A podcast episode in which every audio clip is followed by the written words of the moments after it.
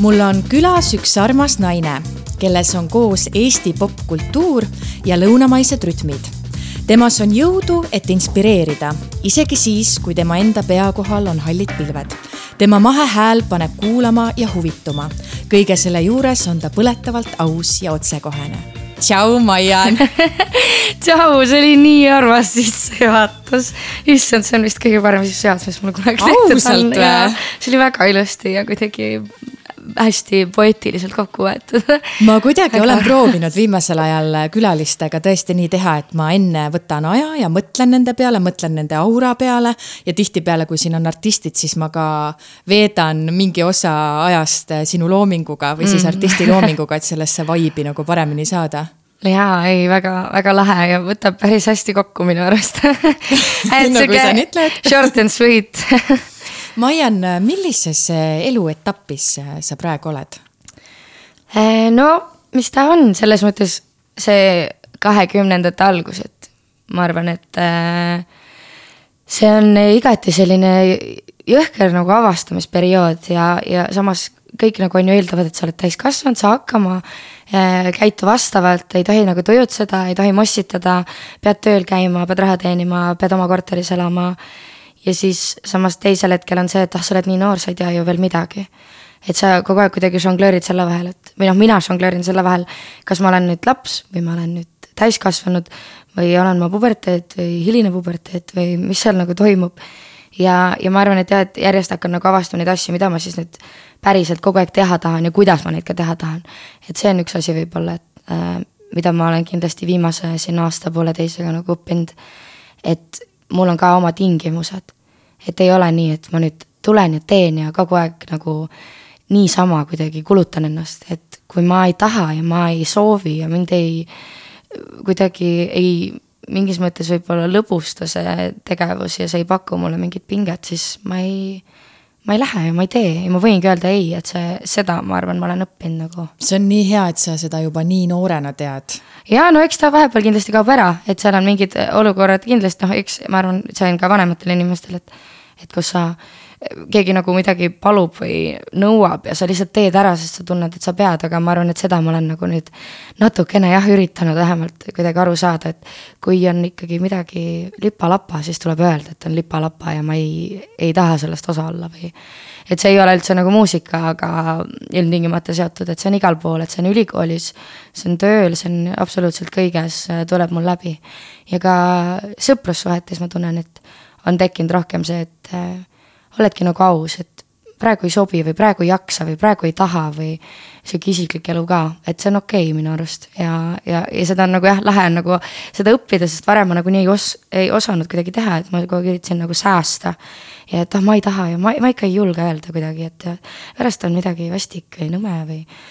aga nüüd kuidagi mõtlen, et tead, aga ennast tuleb esimeseks panna, et see ei ole isekas, vaid kõik panevad ennast esimeseks alati, jah sa tõid selle vanuse asja ka välja, kas sa oled olnud ka seda tüüpi inimene, kes kujutab ette, et teismelisena, et aa, et kahekümneselt on mu elu selline, siis kolmekümneselt oh. mul peavad need asjad oh, olema. et kas sa paned omale selle pinge peale ka vahel?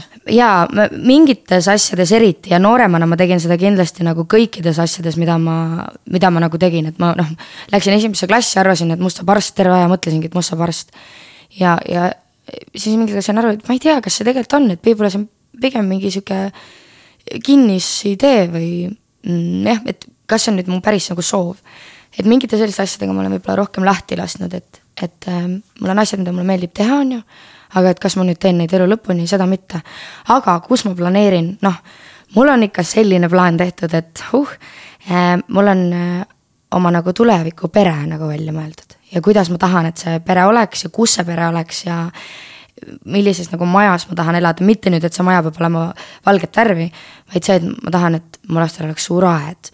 ja ma tean nagu mitut last ma tahan, ma tahan, et meil oleks koerad ja nagu kõik nagu sellised asjad, ma olen mingil põhjusel ma mõtlen, et oleme noh, terve elu olen mõelnud läbi, mul on telefonis äh, väga pikad listid näiteks laste nimedest ja alati, kui me äh, perega käime, noh, perega me kunagi käisime hästi palju mingites vanades talumuuseumites. ja siis seal talumuuseumite seintel oli kirjas, kes seal elasid siis ma kirjutasin sealt nimesid või ma vaatan mingit filmi, mul on mingi, oh, see on lahe nimi, et see võiks olla mu mingi lapse nimi kunagi. et ma olen väga pikad nimekirjad laste nimedest ja siuksed asjad on mul küll jah, kuidagi mõeldud välja. et see isiklik pool, et milline ma tahan, et see oleks. see töö, töö või sihuke karjääri pool, et mina ei tea, äkki laulan veel viiekümneselt, äkki ma vahepeal äh, saan astronaudiks et ma tunnen, et selles ma nagu noh, inimene õpib kogu elu ja mis iganes, et et ma arvan, et neid, neid valikuid nagu saab alati muuta, aga pere võib-olla on selline, mitte võib-olla, vaid jah, noh, pere on ju, on igaveseks, et kui sa teed selle valiku nagu ära, et siis nagu ei saa väga enam taganeda. et jah, paarisuhted on paarisuhted, aga lapsed ja sellised asjad, et see on ikkagi nagu kuidagi kogu elu projekt, et äh, sellepärast ma arvan, ma sellega olengi mõelnud nii palju kuidagi aga kuidas sa üldse muusikani jõudsid, sa tõid välja, et sa tahtsid arstiks saada lapsena? jaa äh,, no ma olen terve elu laulnud, ma noh, mu ema ütleb ka, et põhimõtteliselt ma sündisin ja siis ma juba laulsin ja mul on pildid, kus ma olen, ma ei tea, üheaastane, ma istun süles äh, isal klaveri taga. et ma kogu aeg kuidagi, ma nägin mingit muusikainstrumenti, ma olin nagu, et ma tahan seda, ma tahan seda endale, ma tahan seda mängida ja laulmisega ka, see oli minu jaoks nii loomulik, et mulle meeldis laulda. ja see, et ma sihuke nüüd nagu mingi popilauljal olen, see tuli üldse välja kunagi ühel jõulupeol äh, perega. ja mu täditütar alati laulis jõulupidudel ja mina nagu laulsin temaga koos. ja siis ükskord ma laulsin Beyonce Heilot seal.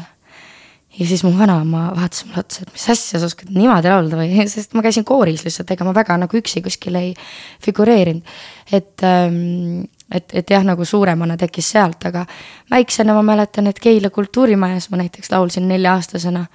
et magab elevant ja hobu ja, ja sealt nagu noh, see oli mu esimene sihuke lavakogemus ja ma mäletan seda väga hästi. mäletan, kuidas ma sain endale tulbid ja sain ühe mõmmi, millega ma siiamaani magan et, et see on mu jaoks nii loomulik olnud ja kõik see olla nagu mm, kuidagi jah, nagu laval või see on ka kuidagi alati nagu sobinud. et ma ei ole ma ei ole suur nagu meediafänn, sest et noh, see kõik see kontekstist väljavõtmine ja et kõike nagu võib teha ja muidugi see on, enamik aega on see väga nagu positiivne. ja ma olen nagu alati tänulik, kui on sihuke, noh, et keegi nagu toetab. aga samas vahepeal on see nagu raske ja mingi hirm on alati, et mida nüüd keegi ütleb selle peale ja, ja nii edasi, on ju. aga samas ähm, see, just see laulmise pool, et, et mul oli siin proov ka nüüd üheks suureks ürituseks ja hullult nagu põdesin, et ma ei tea, kas ma saan hakkama, ma ei tea, kas ma ikka oskan ja ma mängin klaverit ja ei tea, kas see tuleb välja ja. ja siis ma istusin sinna klaveri taha, panin oma silmad kinni, hakkasin mängima ja siis ma olen oma mingis elemendis. et see on nagu alati nii olnud, alates noh, jah, ma ei tea, olingi neli, kolm. et äh, kui mind pandi kuskile niimoodi, et noh, siin on lava, siin on mikrofon, tee siis ma tegin ja ma olengi nagu alati nii kuidagi teinud ja, ja see muusika on nagu olnud jah, sihuke absoluutselt mu hingeravim, et äh, täiesti sada protsenti igal pool äh,. jah, nii kuidagi ta tuli sinu lapsepõlv ei olnud tegelikult väga ammu aega tagasi ei olnud kuidas sa meenutad oma lapsepõlve või milliseid tundeid see tekitab sinus, kui sa mõtled selle peale äh,? ma arvan, et väga selline põnev ja kohati heas mõttes hektiline. et ähm, mu ema oli üpriski noor, kui ma sündisin. et äh, kui noh, kui mina saaks oma ema vanuselt lapse, siis mina nüüd märtsiks, märtsis saaks lapse. ja minu jaoks oli see absoluutselt äge ja mu isal oli jah, varem juba lapsi ähm,. aga, aga mu emal jah, nagu oli selline nagu noore ema kogemus siis. ja minu jaoks oli see väga lahe, sest et äh, kui ma vaatan praegu, kuidas ta mu väikse vennaga on või väikse õega, et ta nagu teab kõike. et seal ei ole nagu neil nii-öelda mingit mänguruumi. aga meil oli ikka see, et noh, keerasin mingi käki kokku, siis ta vaatab mulle otsa, et oo no ei teagi, mis nüüd tegema peaks või et kui ta kuskile läks, siis mina olin kaenlas ja mina läksin ka. et igati nagu lahe oli, et ma kasvasin oma emaga ja ma nagu nägin teda ka inimesena kasvamas. ja see mulle nagu hullult meeldis ja, ja mu isa on selline nagu hunt kriimsilm või et ta kogu aeg nagu teeb midagi ja kogu aeg midagi toimub ja, ja temaga oli samamoodi, et ma läksin tööle kaasa või mu isa oli baarmen siis ma läksingi temaga näiteks baari tööle ja siis äh, ma sain, kui keegi tellis näiteks mahla, siis ta lasi mul selle mahla näiteks kallata. et ma sain nagu kõike teha kogu aeg ja proovida ja mul ei keelatud nagu midagi. mida ma väga hindan ja ma tunnen, et ma selle võrra nagu orienteerun kohati maailmas paremini, mul ei ole kunagi olnud mingit keelde või käske väga et sul oli selline vabadus kasvada ja, ja sirguda? jah, mul oli sihuke, kindlasti nagu reeglid olid selles mõttes, et ikkagi noh, lollusi nagu teha ei võinud ja ma lollusid tegin, siis ikka oli tagajärg. aga see üldine, et noh, ma tahan katsetada, siis oli, et no eks sa, eks sa siis proovi, et ei olnud kunagi mingi, et ei, seda me ei tee, see ei ole sobiv või see, see ei ole nüüd küll, mida üks tüdruk peaks tegema või mitte kunagi. ma tahtsin, ma ei tea, boksi minna, ma läksingi boksi, ma tahtsin, ma ei tea, mis siin reisida maailma, umbes noh, reisisin maailma, et nad on alati nagu toetanud selles osas mind, et mine avasta, mine tee, mine nagu naudi neid võimalusi, mis sul on et selles osas on nagu äge, et see vabakasvatus, kõik on mingid, ah, et vabakasvatusega lapsed umbes tulevad mingid lumehelbekesed ja et mm -hmm. ei ole mingeid mhm. reegleid, ei ole mingeid norme.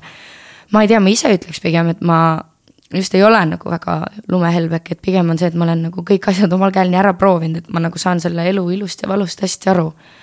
ja, ja see on nagu olnud väga nagu lahe minu jaoks ja, ja, ja terve see lapsepõlv kuidagi niimoodi nagu möödus, et ma olin kogu aeg niimoodi, midagi tegin ja kuskil jooksin ja midagi avastasin jälle ja olin kuskil, istusin porilombis ja mõtlesin, mis ma nüüd peale hakkan sellega, et, et igati absoluutselt nagu änksa oli äh, suures osas.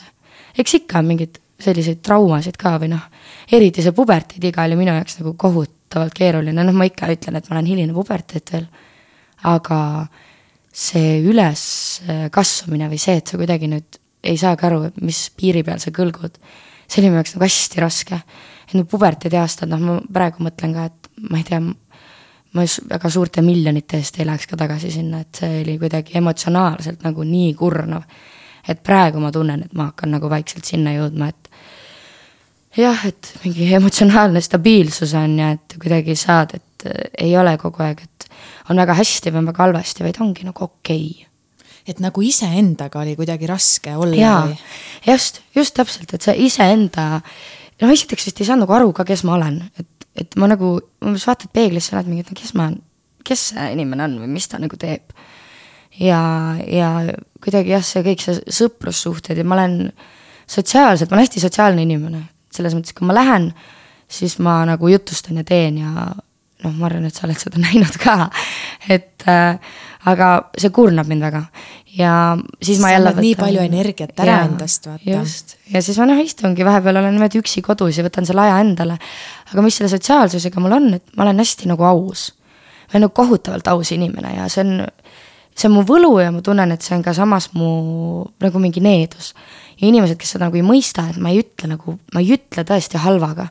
kui ma ütlen, et noh, kuidagi nagu järsult, siis ma lihtsalt ütlen oma arvamust ja, ja sellepärast võib-olla oli ka, et seal puberteedi eas hakkas see nagu rohkem välja kujunema, et ma olen selline inimene.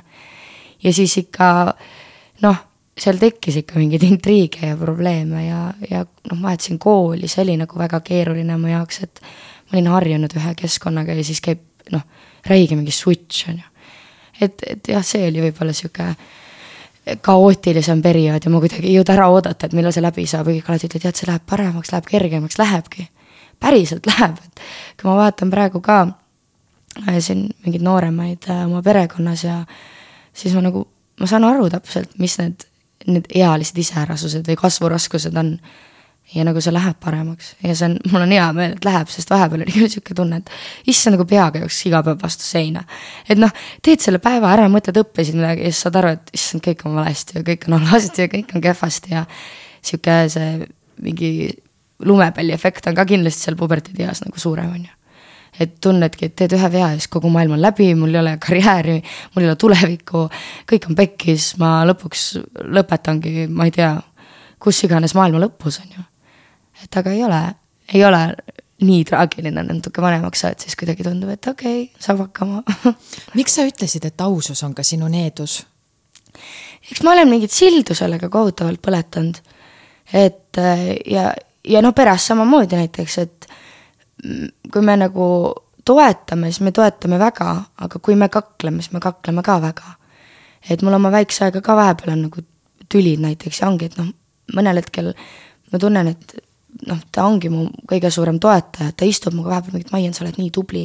ma olen nii uhke su üle, sa teed nii palju, et sa jõuad nii palju, et ma ei tea, kuidas sa jaksad, puhka. võta aega enda jaoks nagu niimoodi, on ju. ja samas teisel hetkel on meil nagu sellised tülid, et ma olen, oi, ma ütlen, ma löön su maha tõesti ühel päeval, et, et et see ongi see ausas asi ja meil on minu arust peres nagu kõik sellised, mu ema võib-olla vähem, aga et no kui on midagi, siis tuleb öelda, mis siin nagu kuidagi keerutada, on ju. ja ma olen täiesti seda meelt alati, aga see ei sobi kõigile ja see on arusaadav. tead, mulle tundub, et vanemaks saades on ka see, et selle aususega äh, et tegelikult nagu see võib mingi hetk väga nagu haiget teha kellelegi ja sildu põletada, nagu sa ütlesid, aga samas ta selekteerib välja õiged inimesed sinu ümber.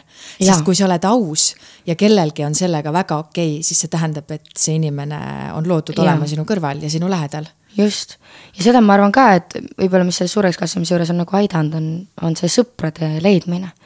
et ma hetkel nagu ikkagi tunnen, et need inimesed, kes mu ümber on kes nagu tõesti mu ümber on, et mitte need, keda ma tunnen või kellega ma siin vahepeal kuskil chat in, vaid need, kes on nagu iga päev, kogu aeg äh,.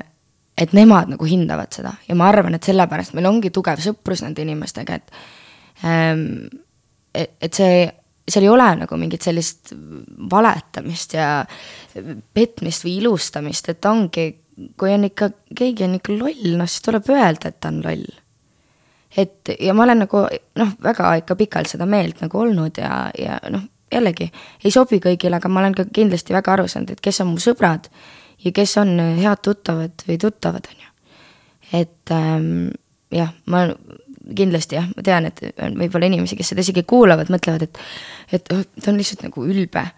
aga ma ikkagi üritan alati olla või, nagu viisakas, kui ma nagu ütlen ka mingeid asju, aga, aga lihtsalt jah, et ma olen kindlasti nagu järsk aga mm, jah, nooremana võib-olla oli nagu sellega, ma mõtlesin kuidagi, mõtlesin sellega nagu rohkem üle või et oh jumal, et nüüd ma rikkusin selle ära või rikkusin selle ära, aga nüüd ma mõtlen, et noh, et kui mingi sõprus nüüd sellepärast lõpeb, et siis me ei saagi ju sõbrad olla, sest see on, milline ma iga päev olen.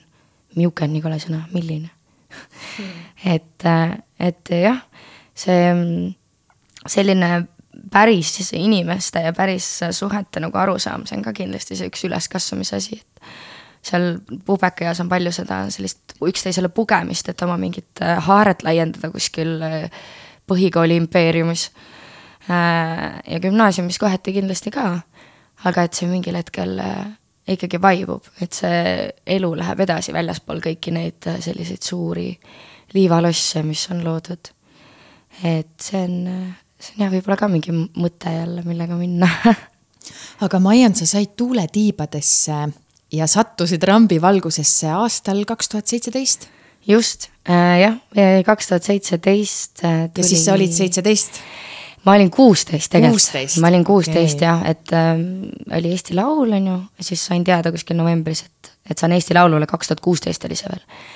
ja siis kaks tuhat seitseteist hakkas see trall pihta ja, ja ma olin kuusteist ja see oli ka üks asi, et ma olen oma emaga väga palju sellest rääkinud, et äh, eriti kui siin oli kuidagi endal võib-olla emotsionaalselt raskem periood, et kas ma mm,, kas ma teeks seda nagu uuesti.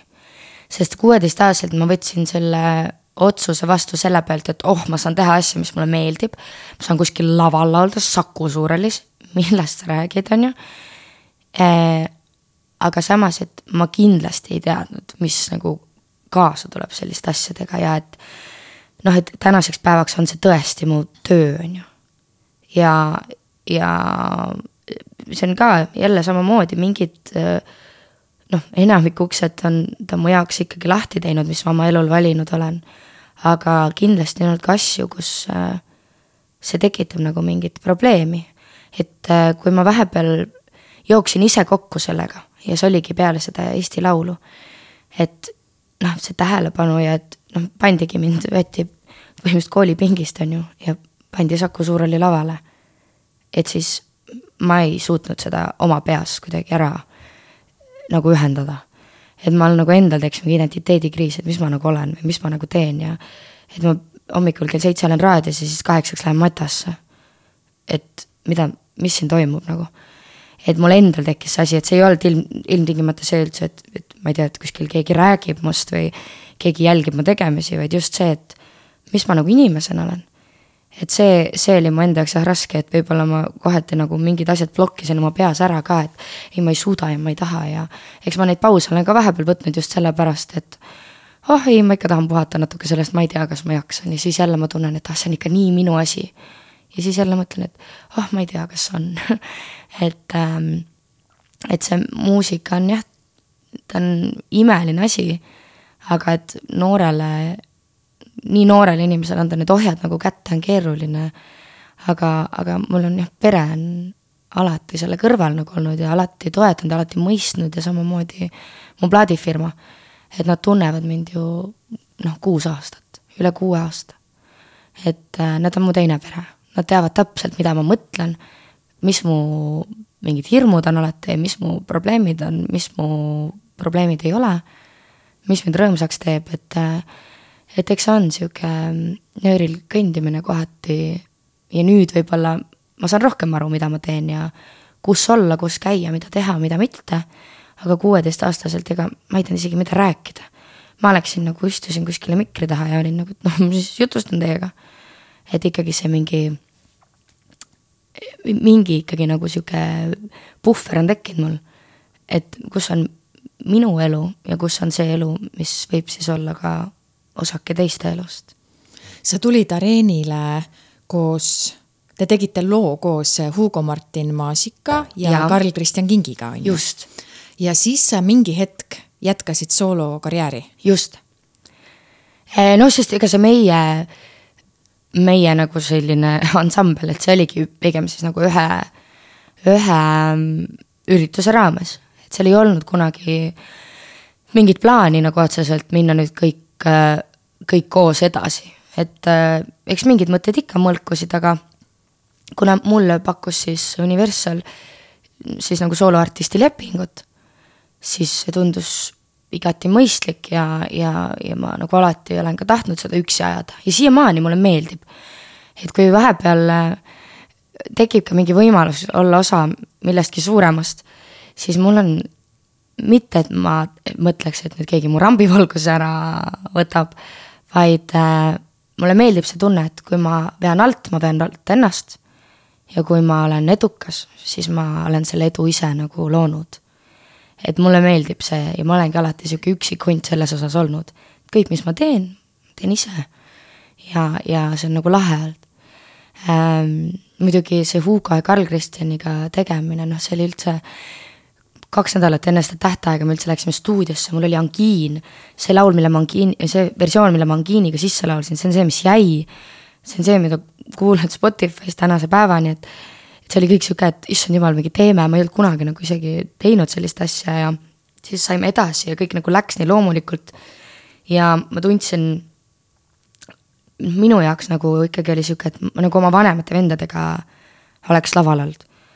et see oli nagu lahe, et äh, see, meil oli nagu noh, oligi sihuke, et noh, tule tiiva alla, selline tunne oli kogu aeg, et minust, mind võeti nagu tõsiselt, aga samas mind nagu hoiti ja kaitsti et see oli nagu lahe, et oligi, ma ei tahtnud midagi teha või ma ei tea, ma hakkasin nutma, sest liiga palju oli mu jaoks midagi, siis poisid läksid ja tegid.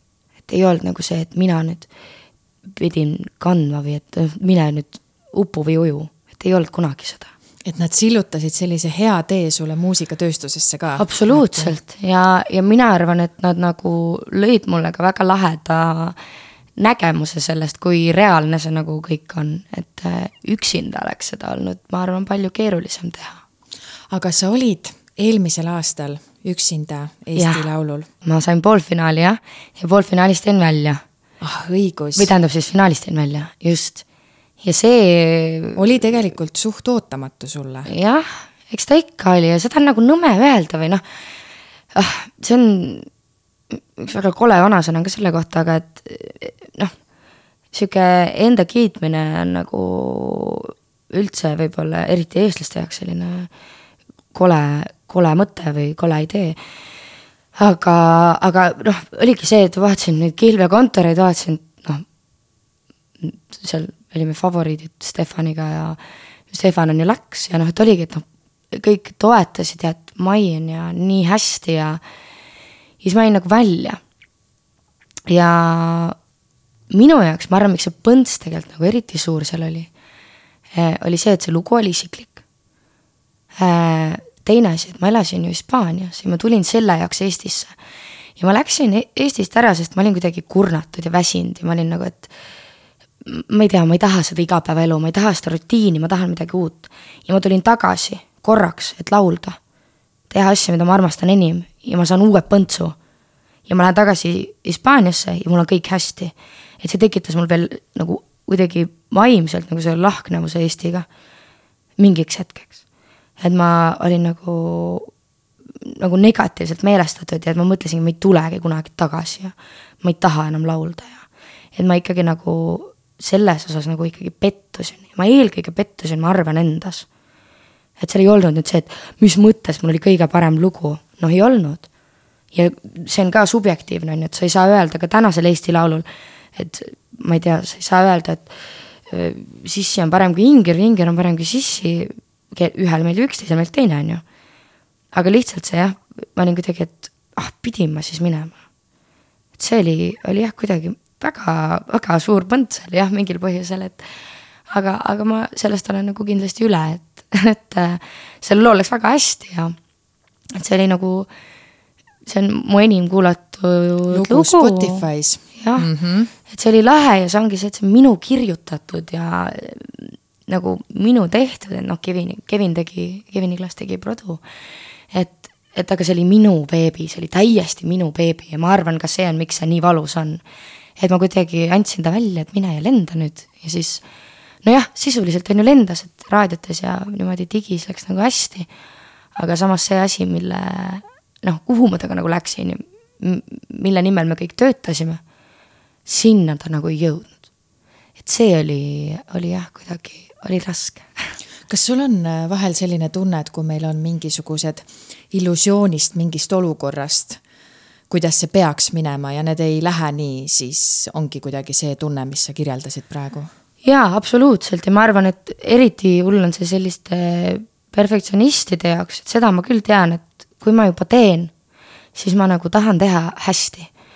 ja võib-olla alati mul ei ole selleks nagu ressurssi, aga, aga ma ei, ma ei suuda minna niimoodi, et, et ma ei lähe nagu võitma mentaliteediga või ma, ma pean alati minema selle kuidagi mõttega, et ma nüüd annan oma parima ja see parim nagu peab töötama.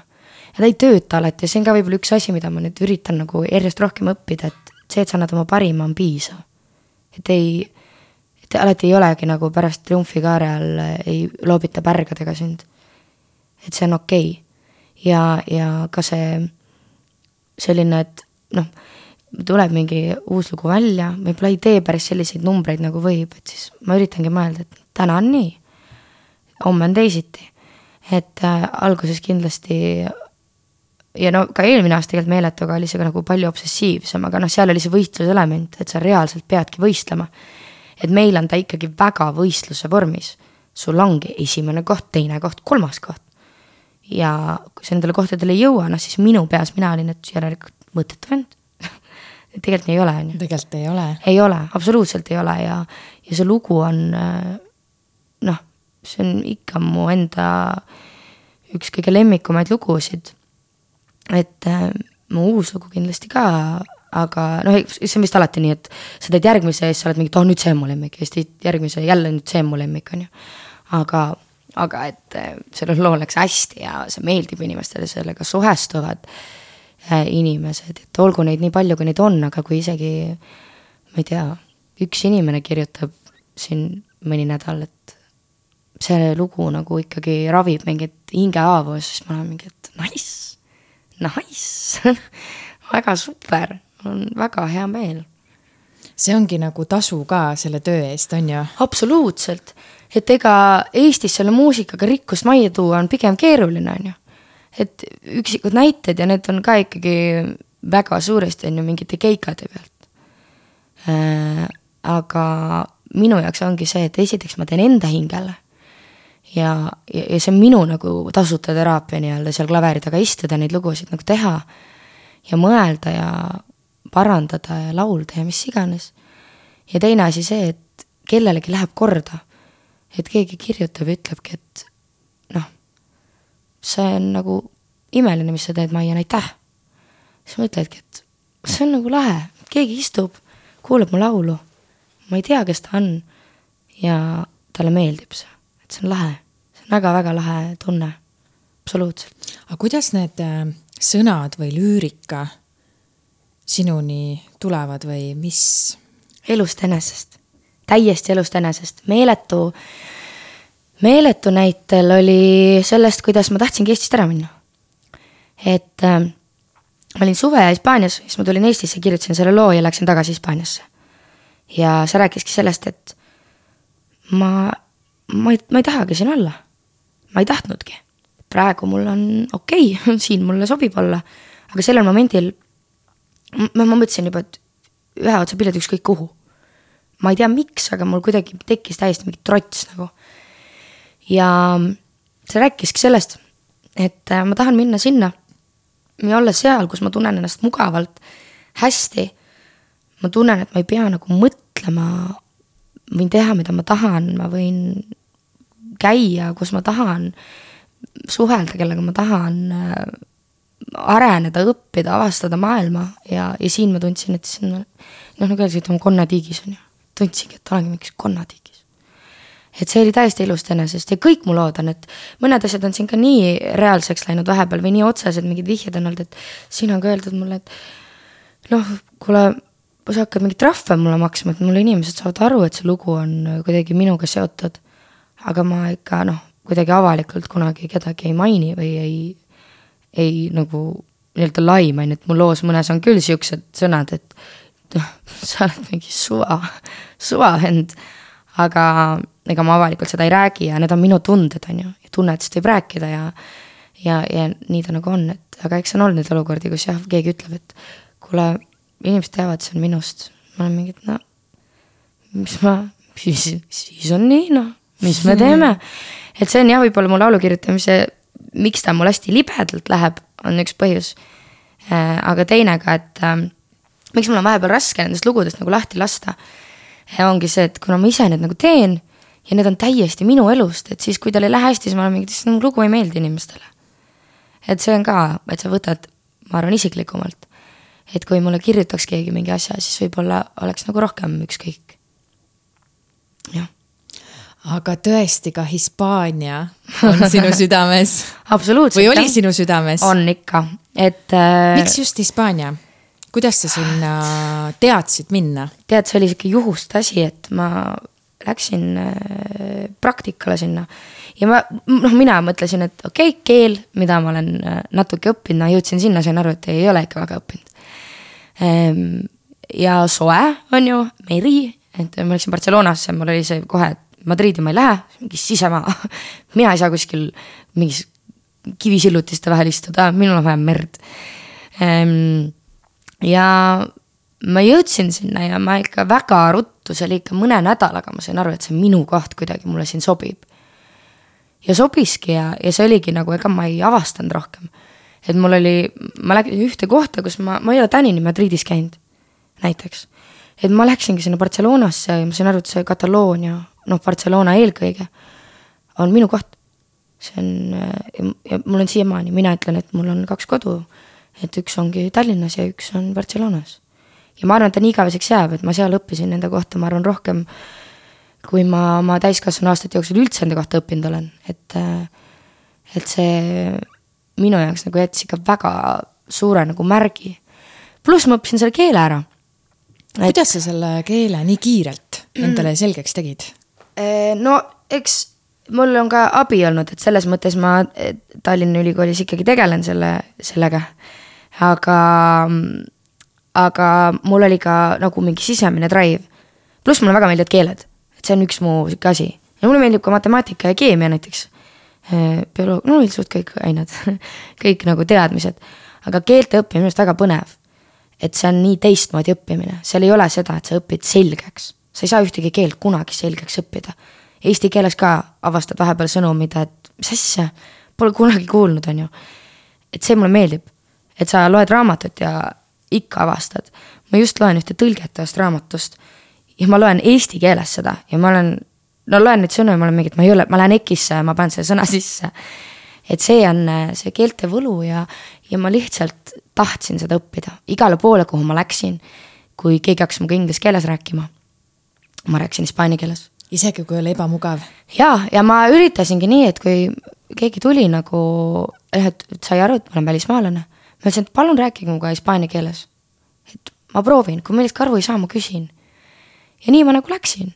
eks mul peamised sõbrad seal olid ikka nagu inglased, mul on kaks väga head äh, katalani sõpra, aga, aga Katalan on siis regioon, kui keegi ei tea, regioon Hispaanias, mis on siis üks autonoomne piirkond, neil on oma keel ja, ja mida ma nüüd järgmisena hakkan õppima või natuke tegelen sellega juba, et ähm, aga üldist on ikkagi inglastega, et noh, ega sa leiad omasuguseid, on ju.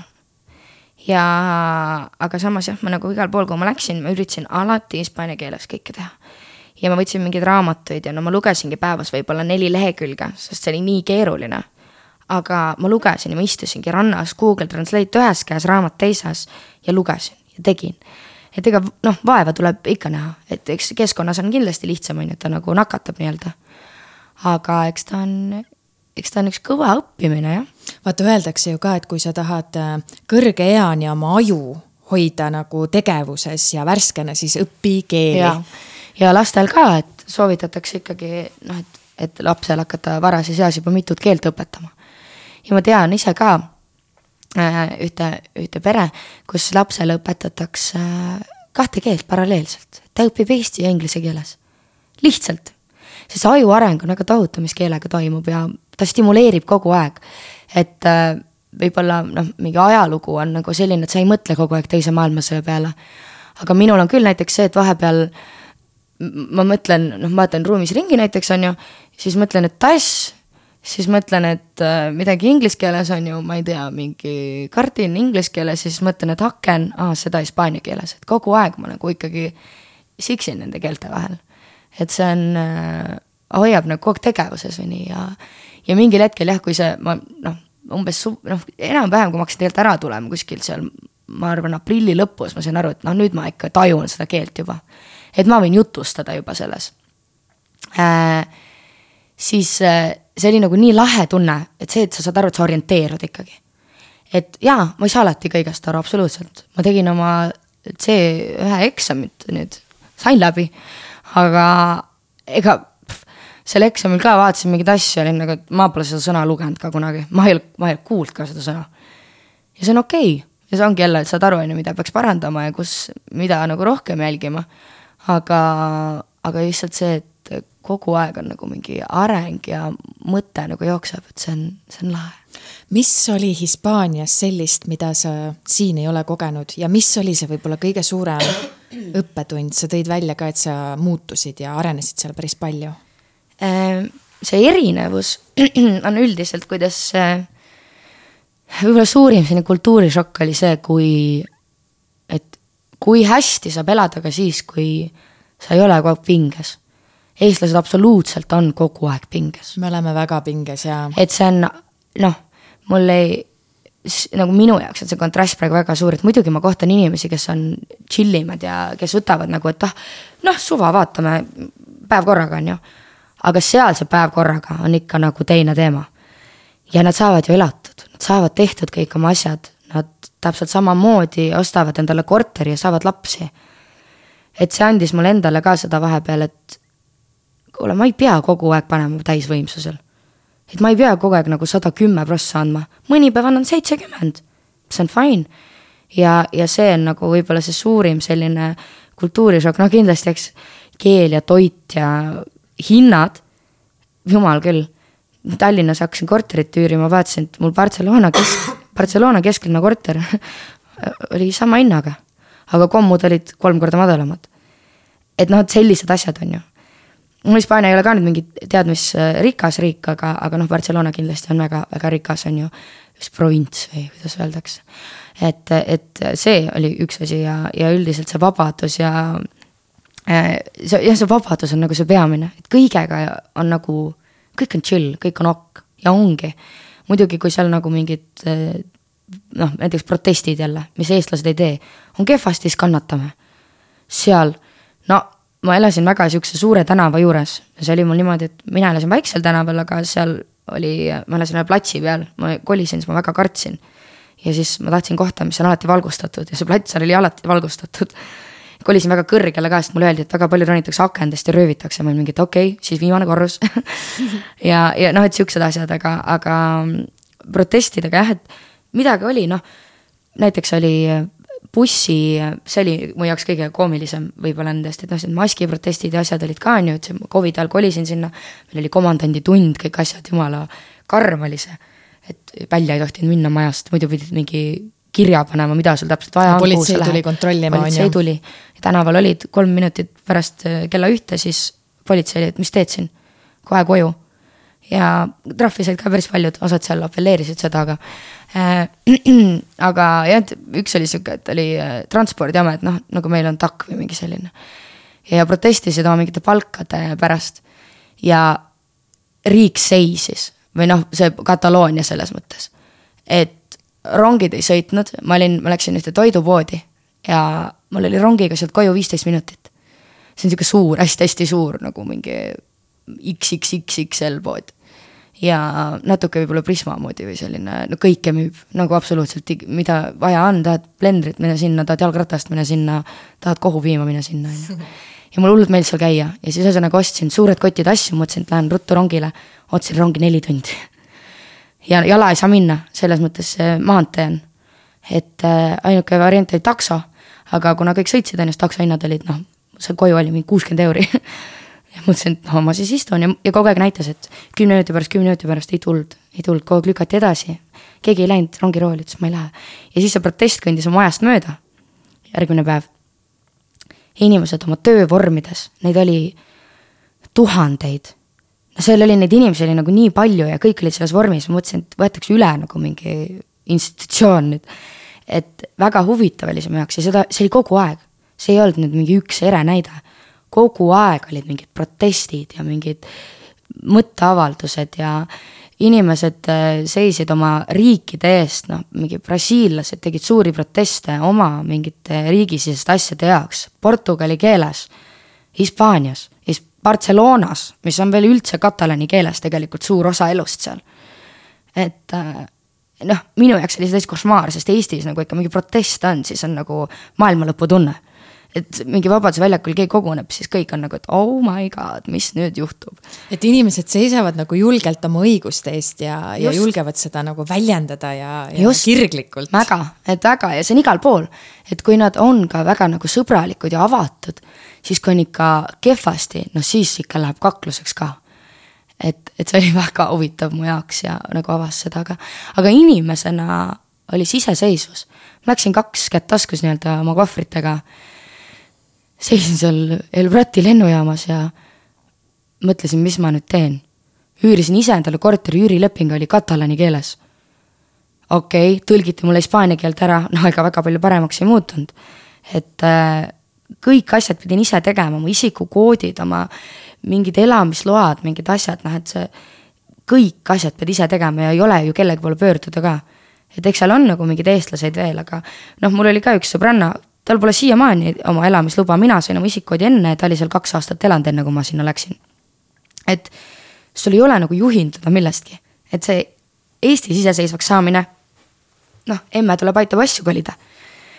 seal oli, ise pidin minema, läksin IKEA-sse rongiga, ostsin endale pesukaste, on ju kuskil täiesti suva mingis kohas, mitte midagi aru ei saa, keegi mu keeli ei räägi, seal ei räägi inglise keelt ikkagi väga-väga suur osa populatsioonist, on ju äh,.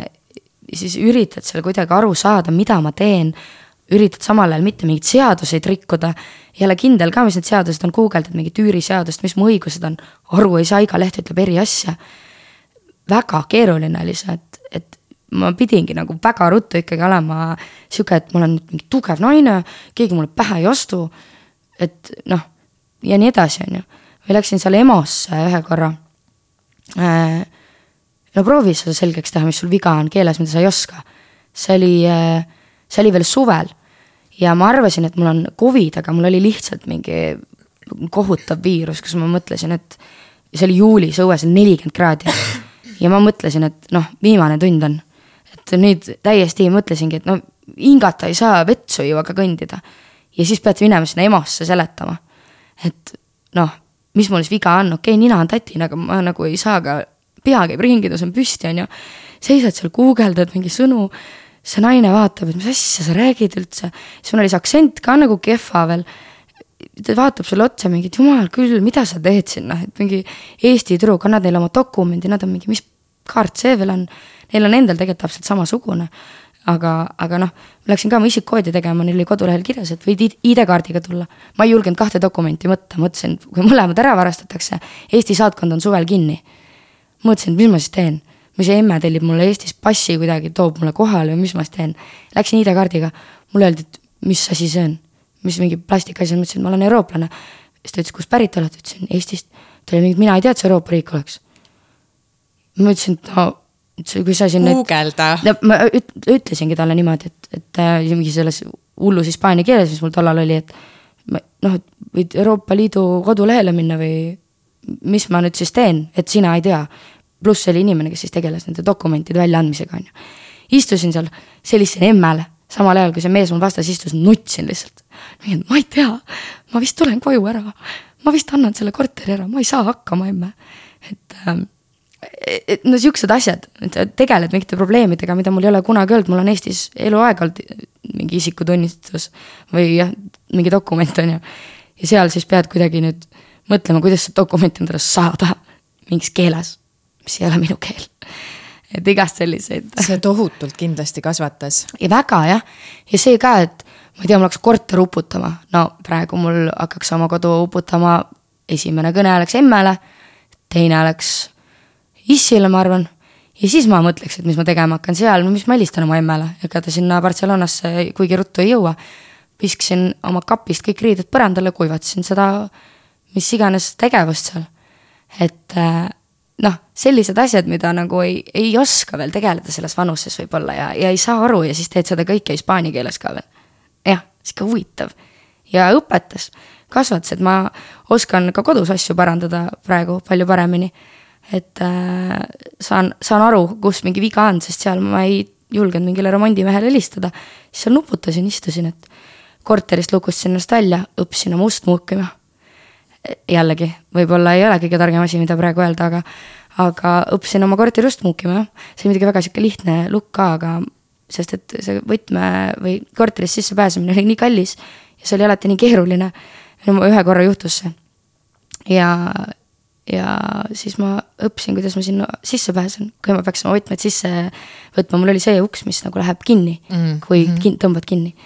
ja siis õppisin jah seda avama, just emmega rääkisin sellest üks päev, et äh, noh, siuksed mingid imelikud mingid häkid ja, ja siuksed asjad nagu, et mida Eestis ma nagu, ma ei tea, noh. helistad sõbrannale, tule appi, aita, seal ei olnud kuskile minna ka, oma kodust välja lugustasin, siis ma oleks pidanud hotelli võtma, on ju, et. Et siuksed asjad olid nagu huvitav ja kindlasti see, et ei ole sõpru. et lähed uude riiki, mitte kedagi pole, mitte ühtegi inimest ei tunne. Lähed kuskile mõtled, tahaks kellegi kaasa võtta, pole kedagi võtta, et lähedki, istud siis kuskil maha, hakkad rääkima inimestega ja nii leidsingi. et lihtsalt nagu leiad oma inimesed kuskilt nii-öelda tänavalt korjad üles, on ju. väga lahe lihtsalt. mis sa arvad, kas elu viib sind millalgi veel Hispaaniasse mm.? ma loodan küll, et kui mitte niimoodi alaliselt, siis ma ideaalis ikkagi tahaksin endale mingit teist, teist pesa. et ähm, mind nagu, ma, ma tunnen ennast seal koduselt peale seda aastat seal ma võin küll öelda, et ma lähen ja ma tunnen ennast äh, koduselt. et ma tean ju Barcelonas kõiki tänavaid, kõiki kohti, noh, eriti seal, kus ma nagu elasin kandis, et eks ta on niisugune suur nagu linn. ja ma saan nagu aru, kuidas see maailm seal töötab, ma tean, kuidas, mis toidupoes on, ma tean, mis toidupoed on kõige odavamad, mis on kõige paremad, kus on kõige parem õhtusöök, kus on kõige parem, ma ei tea, muusika, kõik need asjad, et ma orienteerun ikkagi võrdlemisi laialt seal linnas, võib-olla mitte nii nagu Tallinnas, aga et ma tunnen, et see on, on nagu minu, minu kant kindlasti, jah. sellise inimeseks kasvamise osa juurde käib alati ka tegelemine oma vaimse tervisega ka, on ju? muidugi. ja kuna me teineteist tunneme päris ja. mõnda aega, siis ma tegelikult tean, et ka sina oled oma vaimse tervisega maadelnud ja, ja tegelikult palju vaeva näinud, et tunda ennast igapäevaselt hästi. kindlasti jah, et äh, eks mingid asjad jah, võib-olla on nagu sellised, mis ongi, on ju, jäävad igaveseks nagu minu ja mu sõprade vahel, aga see noh, mingi tohutu meeleolu langus ja mingid väga jõhkrad ärevus ja paanikahood, et et, et need nagu on mind kimbutanud ikkagi pikalt ja ma olen nagu üldiselt suhteliselt selline melanhoolne inimene või selline kuidagi, ma võtan nagu kõike hinge ja kõik noh, elu on justkui mingi suur kannatuste jada, ma nagu olen kuidagi alati selline, et ma ei ole väga positiivne inimene üldiselt.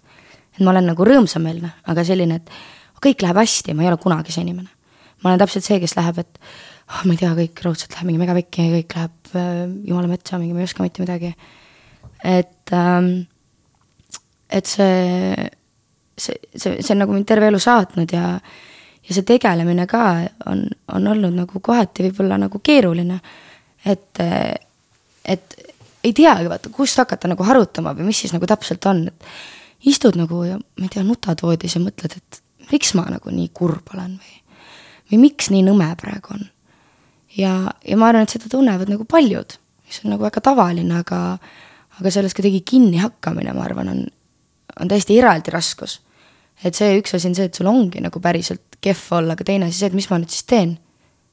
kuhu ma nagu pöördun või kelle poole pöörduma, kas ma üldse julgen sellest rääkida. Ja täpselt siis on ju rääkida, et mitte see, et ma praegu siin ütlen, et on mingi kurvameelsus. vaid see, et sa nagu lähed kellelegi, räägid kõik oma tunded, mõtted ära ja siis tema nagu peaks sind kuidagi aitama. no isegi nagu vanematele rääkimine nooremana oli see, et no kuidas ma seletan talle, et ma olen kurb, aga nagu kogu aeg kurb, on ju. et, et eks see see on jah, selline jällegi võib-olla suureks kasvamise ka mingi kindlasti element.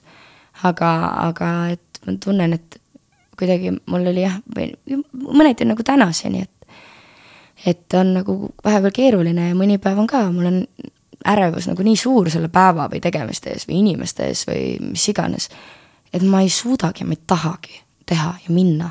tahan oma kodus, oma voodis olla, ei vasta kõnedele, ei vasta sõnumitele. et olengi seal oma mingis sellises mullis. aga mis aitab alati, ongi see, et mul on head sõbrad, kes mind võtavad alati niimoodi oma käte vahele ja samamoodi mu vanemad ja üldse mu pere. et kui ma nagu lähen ikkagi, et palun keegi täna olge või öelge mulle midagi hästi, siis alati ma selle kuskilt nagu saan. aga oled sa lahti ka häkkinud mingidki asjad, mis on võib-olla põhjustanud sulle seda ärevust? või neid paanikahoogusid, et oled sa natukenegi nagu selgust saanud? ma arvan, et see on see üldine inim nagu isiksus, milline ma olen. et ma lihtsalt äh,, ma põen, ma põen tohutult. ja mul on nagu sotsiaalselt see väga, et ma lähen kuskilt kohast ära ja siis ma veel pärast saadan sõnumi ja vabandan, et äkki ma olin liiga palju. ja mul on kogu aeg see tunne, et äkki mind on liiga palju, äkki mind on liiga vähe, äkki ma olen liiga nõme, äkki ma olen liiga vali ja kõik need, et ma arvan, see on niisugune iga, igapäevane mm, asi, millega ma nagu jagelen. Et äh, tööl, koolis, eraelus ma kogu aeg nagu põen, milline ma siis olen inimeste jaoks. ja see on, ma arvan, see peamine nagu ärevuse põhjustaja mul. et äh, mul on kogu aeg hirm, et ma ei meeldi, ma ei ole piisav ja, ja see on asi, millega ma nagu väga-väga palju tegelen. et iseendale vahepeal öelda, et Maian, noh, sul on, sa oled nagu tubli. Et iseendale nagu selle ütlemine, ma arvan, on ka mingi oskus, mida tuleb nagu õppida, eriti eestlasena. et ei ole nagu ju harjunud eh, ennast jah, kuidagi toetama. et kui keegi teine hästi ei ütle, siis järelikult on halvasti, aga ei ole nii alati. see on väga tuttav, et sa ütled, et äh, iseendale on kuidagi, kuidagi veider öelda, et äh, ma olen ilus või ma olen armas või. Absoluutselt, jah. et kuidagi võib-olla, võib-olla inimene, kes meid kuulab praegu, võib-olla mõnel tuleb see hästi nagu kergelt ja see on terve elu niimoodi olnud. aga tõesti, et seda nagu enda kiitmist või et, et me nõuame endalt tohutult palju. ja mul tekkis see mõte ka vaata, kui sa rääkisid, et, et kui sa kuskilt ära lähed, siis sa jääd alati mõtlema, et mida keegi arvas ja, ja, ja, ja saadad ka vahel sõnumi, et see on ka lemmikosa, et me teeme seda, et me mõtleme nagu teiste eest need mõtted ära, on ju. tegelikult sellel inimesel võis olla täiesti kama kaks, mis sa räägid, aga me mõtleme teiste eest hästi palju. et see ja. on ka väga ettevaatlik, tuleb sellega olla. alati jah, nagu täpselt, et mõtled teiste mõtted ära ja ma nagu loen ka välja inimeste tegevusest, et kui keegi võtab telefoni kätte, kui ma seal olen, siis ma alati mõtlen, et ta kirjutab kellelegi, kui nõme ma olen mm.. aga noh, et jälle, noh, et kas see on eluterve, et ega isegi kui see nii on, ega ta kirjutab niikuinii. Ja lõppude lõpuks, mis seal vahet on. aga et mul on hästi raske seda endale selles olukorras öelda, niimoodi tagantjärele tarkus, noh, on alati kõige toredam, on ju. aga et selles hetkes kuidagi ma nagu mõtlen hullult üle ja olengi mingi, et uh, ma ei tea, ma olen mingi nõme või ülbe või noh, eriti näiteks muusikaga, et mõnikord tea, eriti, tegelikult see on igal pool, aga muusikaga võib-olla nagu sihuke hea näide, et kui ma teen neid mingeid proove, siis ma olen nagu hästi nagu järsk, sest mina tahan oma muusikat nagu mängida. ja siis ma lihtsalt ütlen nagu nii, et tehke seda, pange seda. ja ma, mul on väga keeruline, mitte keeruline, aga ma ei ole väga hea inimene, kes ütleb nagu palun. ja ma olen seda õppinud ütlema äh,. ma ei tea, mis see põhjus nagu on, mu vanemad alati on nagu öelnud mulle, et palun ja aitäh, on ju. aga mingil põhjusel mul nagu olen kehv selles, eriti sellises olukorras, kus ma olen ise pinges ja muusikaga ongi, et mina tahan oma klaverit mängida ja mina tahan laulda. ja selles olukorras ma võib-olla olen nagu järsk. ja ma olen nagu, et see mulle ei meeldi, palun muutke see ära või no isegi see palun jääb ära, on ju. et ei, kuulge, see kõlab praegu jõle kehvasti, on ju. seal tuleb mõnikord ka karmimaid sõnu. et ja siis pärast mõtlen, et siis jumal, Maie, nad teevad ka oma tööd.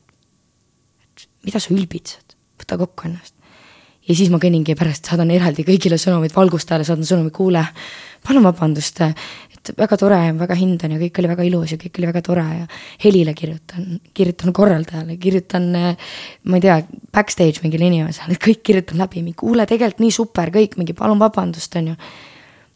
ja, ja, ja sihuke ülemõtlemine, noh, mingi piirini, kus see täiesti võtab elu üle, nagu et see on nii tavaline minu, minu jaoks, et see on see peamine ärevus aga kui sa sellega tegelenud oled, siis mis on sind aidanud? Endaga, endaga sõbraks saamine võib-olla. et ma annan endale nagu aru, et see on see, milline ma olen, muidugi ma noh, kui sa oled ebaviisakas, noh, see ei ole, see ei ole nüüd see, et ma olengi lihtsalt nõme inimene, mingi aktsepteerige, absoluutselt mitte. ja ega kui ma olen ka nõme ja mulle seda öeldakse, siis ma üritan sellest nagu õppida. ja aga jah, see endaga nagu sõbraks saamine, et Maie, noh, sa ei ole nagu alati kõige lollim inimene toas ja sa ei ole alati kõige nõmedam inimene ruumis, et et selle nagu teadvustamine ja kuidagi aktiivselt selle peale mõtlemine ja et vahepeal nagu üritan endale ka öelda, et mida ma nagu siis hästi teen. ja mitte see, et Maien, sa oskad laulda. et vaid sellised, et noh, et sa oled hea sõber või et sa annad alati maksimumi või sa oled väga kirglik et selliste sõnade ütlemine, mis nagu siis kuidagi nagu seda hinge nagu ravivad, et see nüüd, et sa oskad väga hästi eksponentvõrrandeid lahendada, noh, okei okay. big deal. et pigem ma olengi inimene võib-olla, kes alati hästi palju keskendub oma mingitele sellistele praktilistele oskustele ja vähem sellistele empaatilistele võimetele, et et see on asi, mida ma üritan endale rohkem nagu öelda. aga eks ma vahel olen ka nõme, nagu ma enne ütlesin, on ju, et ma olen otsekohene, ma olen sihuke järsk, ja, ja mõnikord öeldakse mulle ka, et kuule, veits tõmba oma oksad koomale, on ju. siis ma üritan alati natuke kärpida neid, et, et jah, ja mõnes olukorras jälle ma võib-olla, keegi ütleb isegi, et olin nõme, siis ma ütlen, et sa olid nõmedam. et siis on nii, siin on sõna sõna vastu, on ju et, et igatepidi ma nagu üritan enda jaoks neid asju mõtestada ja rahustada ennast ka. aga noh, kindlasti mu äh, emme on äh, see, kellele ma ikkagi kirjutan, et ma ei tea, et mul on tunne ikka, et kõik vihkavad mind ja nii siis ta ütleb mulle, et ei ole nii ja Maian, kõik on hästi ja sa oled nagu seda ja toda ja mis iganes, et ema, ema sõnad minu jaoks on ikkagi kõige suurema tähtsusega absoluutselt. et üldse pere, aga emaga on kuidagi teistmoodi. tema sõnad alati on need, mis nüüd on mu jaoks nagu põhjapanevad. ja isa on see, kelle juurde ma lähen mingite seikadega, et ma nagu, et kas sul on ka nii vahel või. ja siis tema nagu toob seda elukogemuse poolt mulle väga lähedalt sisse, et me oleme isaga väga sarnased inimesed. nii välimuselt kui iseloomult.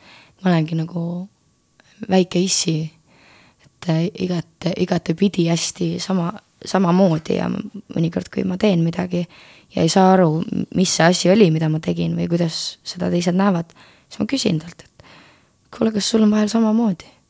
enamasti see vastus on jaa või siis ta ütleb, et no kui ma olin sinuvanune, siis ma ütlen, et nojah, mingi üheksa sajandit tagasi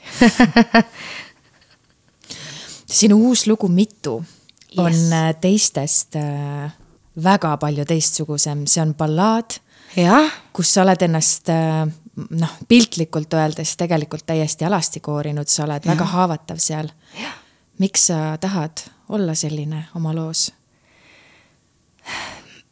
jällegi võib-olla mul endal oli, kui ma selle loo valmis tegin, lihtsalt see tunne, et no et see on nii südamest ja sellepärast mulle see lugu meeldib.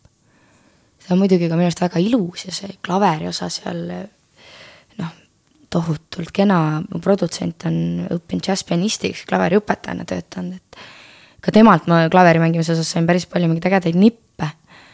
et ähm,, et see oli nii tõetruu ja noh, Kerli teab väga hästi, kellest ja millest see laul on. aga et see oli ka võib-olla mulle endale nagu mingi hingeravi. ja ma sain nagu nendest mõtetest nagu üle. et ma tõesti tundsin, et see oli see, mis mulle nagu selle Braunovi tooni sinna haava peale pani ja plaastri peale ja lasi sellel ravida. et sa tahtsid selle teema enda jaoks sellisesse ilusasse karpi ära ja, panna ja just, kuhugi kaugele eemale. just, ja ma tunnengi, et nüüd, kui ma selle nagu välja lasin, ma tunnen, et ta on nüüd teiste, ta on teiste asi nüüd et mina sain ta välja ja ma ei tahtnud ta jääks kuhugi kopitama, et ma siis ise teda kuulan ja ma ei tea, nutan.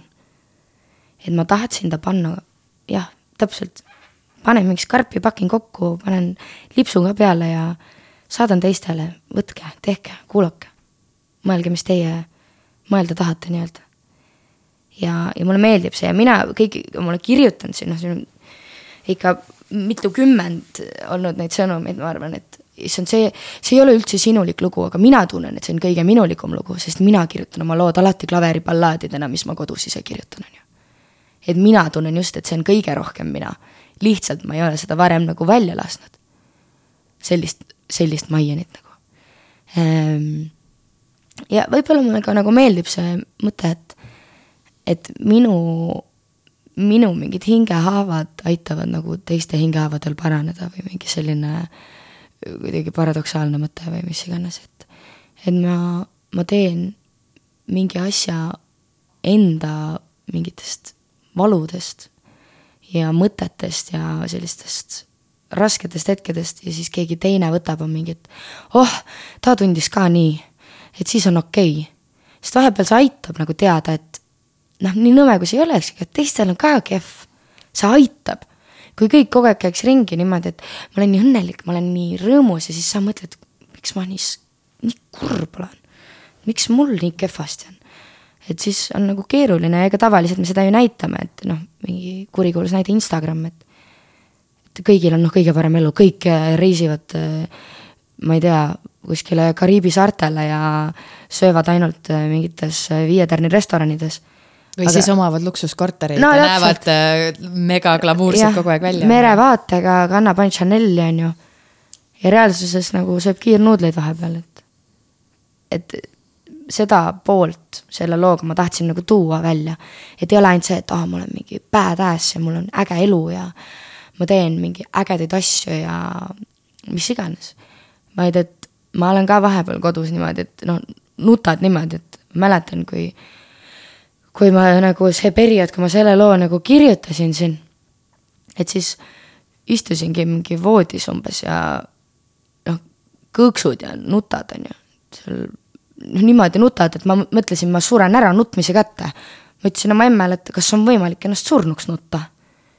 ja ma olen muidugi suur nutja ka, selles mõttes alati ei tasu sellest kinni haarata, ma nutan, kui ma olen rõõmus, ma nutan, kui ma olen kurb, ma nutan, kui ma olen pahane.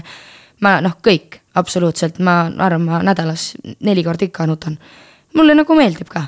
mõnikord ma olengi, et võiks nüüd mingi pisar tulla, saaks sellest mõttest lahti jälle, et. et ma olen tohutu nutja ja, ja mu ema ütleb ka vahepeal mulle, et mida sa nutad ja. ja mul on veel selline huvitav komme, mis mu väiksel vennal on ka mingil põhjusel ja sellest ma sain aru, et see on geneetiline vist. et kui ma nutan, siis ma hakkan ennast peeglist vaatama, siis ma teen endast pilte. ja ma istun ja pildistan ja nutan ja haletsen ennast vaatan magnitoas, siis on peegli ees, pööran külje, oma selle parema külje, noh see, mis on ilusam inimesel nii-öelda on ju, et kõigil on mingi oma külg. vaatan nüüd, et ma ei, me oleme nii kurvad praegu. sihukest mingit asja teen, noh mingi täielik tsirkus. ja mu väike vend ütleb samamoodi, siis mu ema alati ütleb, et ei imetle ennast. Maian, ei imetle ennast, kui sa nutad. vennal ütleb samamoodi, ei, ei vaata seal peeglisse, August pööra pea ära. August ei vaata peeglisse. et sihuke, sihuke huvitav asi jälle, et võib-olla veidi nartsissistlik, aga, aga samas koomiline. seda ma tõesti pole varem kuulnud. ja, ja see, see, kui ma seda laulu ka nagu tegin ja seda eh, ja ka enne, noh nädalad enne seda, kui ma seda tegema läksin. et oli ka mingeid hetki, kus ma nagu, see inimene, kellest see laul on, saatsin temale pildi nuttes, oli mingi, ma vihkan sind nii väga praegu. aga samas, sa oled mu parim sõber ja ta ongi mu parim sõber. et äh, et see on sihuke, sihuke tragikoomiline igati ja, ja eks elu õpetab ja kindlasti eks see lugu nagu alati, need asjad on liialdatud mõneti, on ju, et äh, mingid asjad tuleb panna sisse, et tekiks mingi kunstiline väärtus, et ma lihtsalt ei saa ju nüüd istuda maha, hakata jutustama nagu siin. aga, aga jah, et ta on ikkagi väga emotsionaalselt tõetruu mu jaoks, mis on äh, lahe. ja seal olid nagu mingid teised emotsioonid ja mingid teised inimesed ka mängus ja siis vahepeal võib-olla lisasingi midagi muud või tegin mingeid referentse muudele etappidele, aga üldiselt see emotsioon tuli kuskilt siuksest toorast ja valusast kohast ja ma arvan, sellepärast ta selline nutu, nutupala nagu sai. mis ma arvan, et on hea vaheldus kui meid kuulab praegu keegi, kes nutab või on elus sellises kohas, nagu sina mõnda enda hetke kirjeldasid, siis mis võib-olla oleks sinu poolt selline kiire retsept mis aitab, kas need tunded välja kirjutada? mina ütlen alati, et need jah, sõnastada just. et mina ei ole mingi päevikupidaja, ma ei oska seda, minu päevik on minu muusika. aga oma need mõtted ja tunded nagu mõtestada, et mis siis on, mis halvasti on, mis siis on, mis mind kurvaks teeb. ja kuidas ma seda lahendada saan. ja, ja kindlasti see, eriti siin kahekümnendate alguses, see mingi sihuke inimsuhete teema, on ju, ja paarisuhete teema, ta on sihuke keeruline. ja ma ei saa aru ka vahepeal, et mida ma tahan või keda ma tahan või kuidas ma tahan või kas ma üldse tahan, äkki ma ei tahagi. et seda ka nagu mõtestada, et, et kas see on nüüd ilmtingimata kõik nagu nii maailma lõpp. et need asjad on rasked ja need teevad haiget ja asjad, mis sisaldavad mingit emotsiooni ja mingit sellist haavatust need kindlasti ongi valusad. aga tulebki on ju tühjaks nutta, see on ka üks asi. tuleb tühjaks nutta, aga siis tuleb nagu ikkagi panna selg sirgu ja mõelda, et okei okay,, mis need probleemid on ja mis ma teha saan. ja minu jaoks on alati ka see, et kui ma neid asju mõtestan, kas siis perega, kas siis sõpradega, kas siis mingite partneritega, kes mu elus on olnud, ma sõnastan ka neile. et ma ei ütle ainult endale, et ma tunnen nii, sest et teine inimene tahab ka aru saada. ja seal pressiteade, kui tuli mituga välja, et siis ma ütlesin ka, et et inimesed, kes on nagu haiget saanud, et seda viha pole mõtet pidada, sest see inimene, kes haiget teeb, tal on ka raske. et inimesed ei tee väga tihti meelega haiget. on erandeid muidugi. aga et kui mingid sellised asjad jõuavad lõpule siis see on lihtsalt nagu kurb reaalsus ja, ja, ja võib-olla lihtsalt mingi arusaam, et me ei toimi. ja see ongi okei okay.. ja et ei ole nagu nii, et võid, mina arvan, et ei ole nagu päris nii, et sa võid siis nüüd karjuda sellele inimesele umbes elu lõpuni, et ma vihkan sind, sa rikkusid mu elu ära. et see ei ole nii, temal on ka raske. lihtsalt tal on teistmoodi raske, on ju, temal on nagu see häbitunne ja see, et tahaks nagu, tahaks midagi parandada, aga mida ma parandan, kui ma olen kellelegi haiget teinud. ükskõik, mis olukorras see on, see on ka, ma ei tea, lasteaiast saati on see nii. keegi lööb ja pärast nutavad mõlemad. et see, kes sulle selle kühvliga näkku virutas, see istub ka pärast, et ma olen nii kehv, ma olen nii halb, ma olen nii paha laps. ta ei ole tegelikult paha laps. et ja see kannab, ma arvan, see täpselt sama printsiip kannab elus nagu edasi. Et või kandub edasi. et kõik valutavad omal moel ja, ja lihtsalt tulebki endale teadvustada seda, mis see valu on, kust see valu tuleb. ja ma arvan, et sellest juba piisab. et mingit hullu lahendust, ma arvan, ei ole asjadele. ja mõned asjad võib-olla ongi lihtsam nagu jah, ära pakkida ja kuidagi lihtsalt panna mingisse kasti oma peas ja sulgeda sinna igaveseks.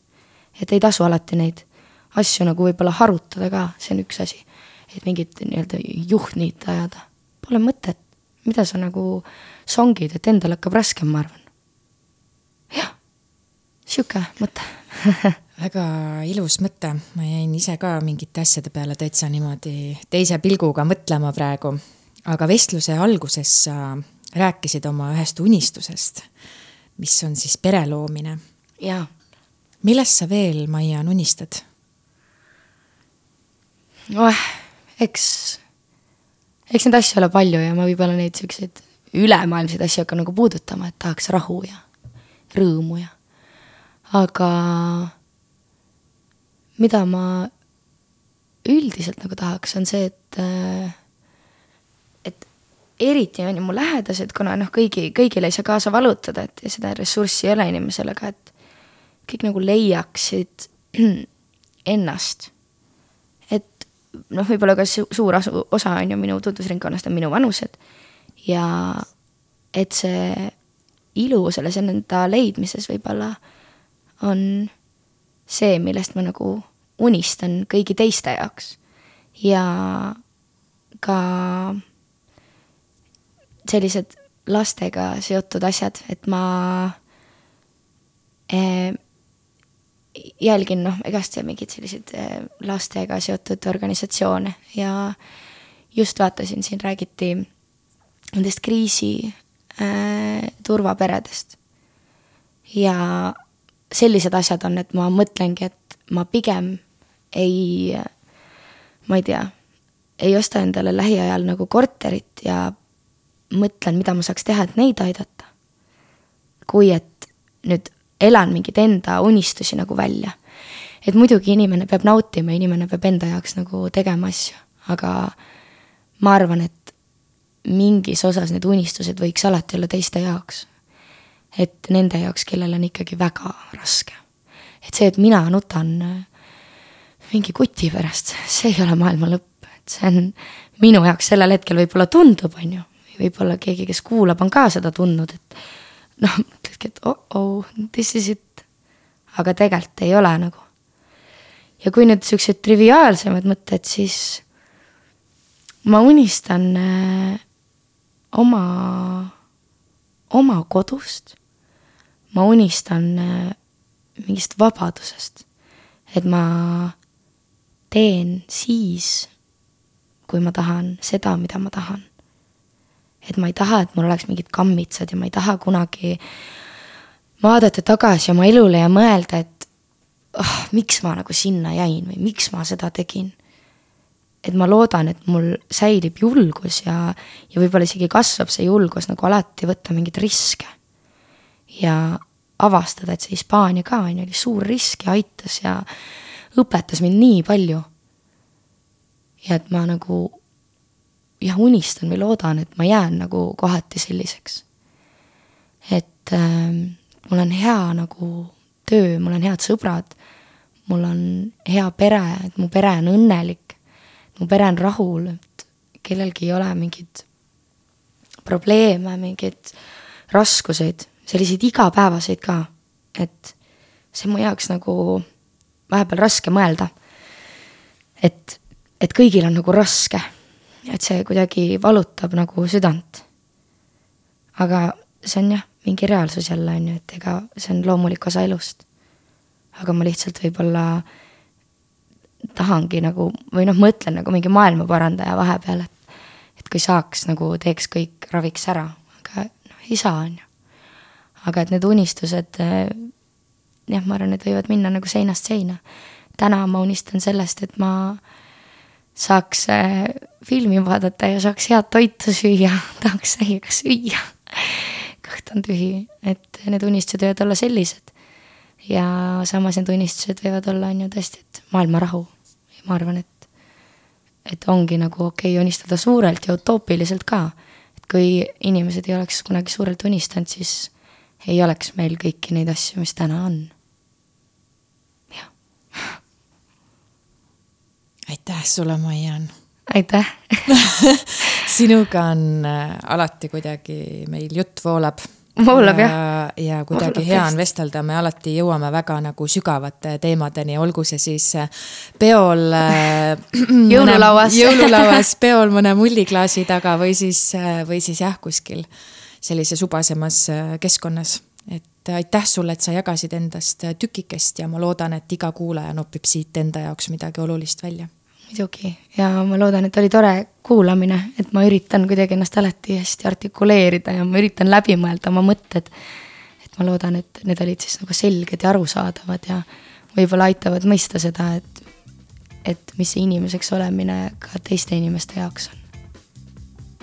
nii et hea kuulaja, järgmine külaline on äh, rambivalguses juba järgmisel korral. naudi elu ilu ja valuga ja elu juhtub kõigiga, ma arvan, et see on äh, tänase episoodi point, mis me võiksime kõik kaasa võtta, nii et tšau, pakaa. tšau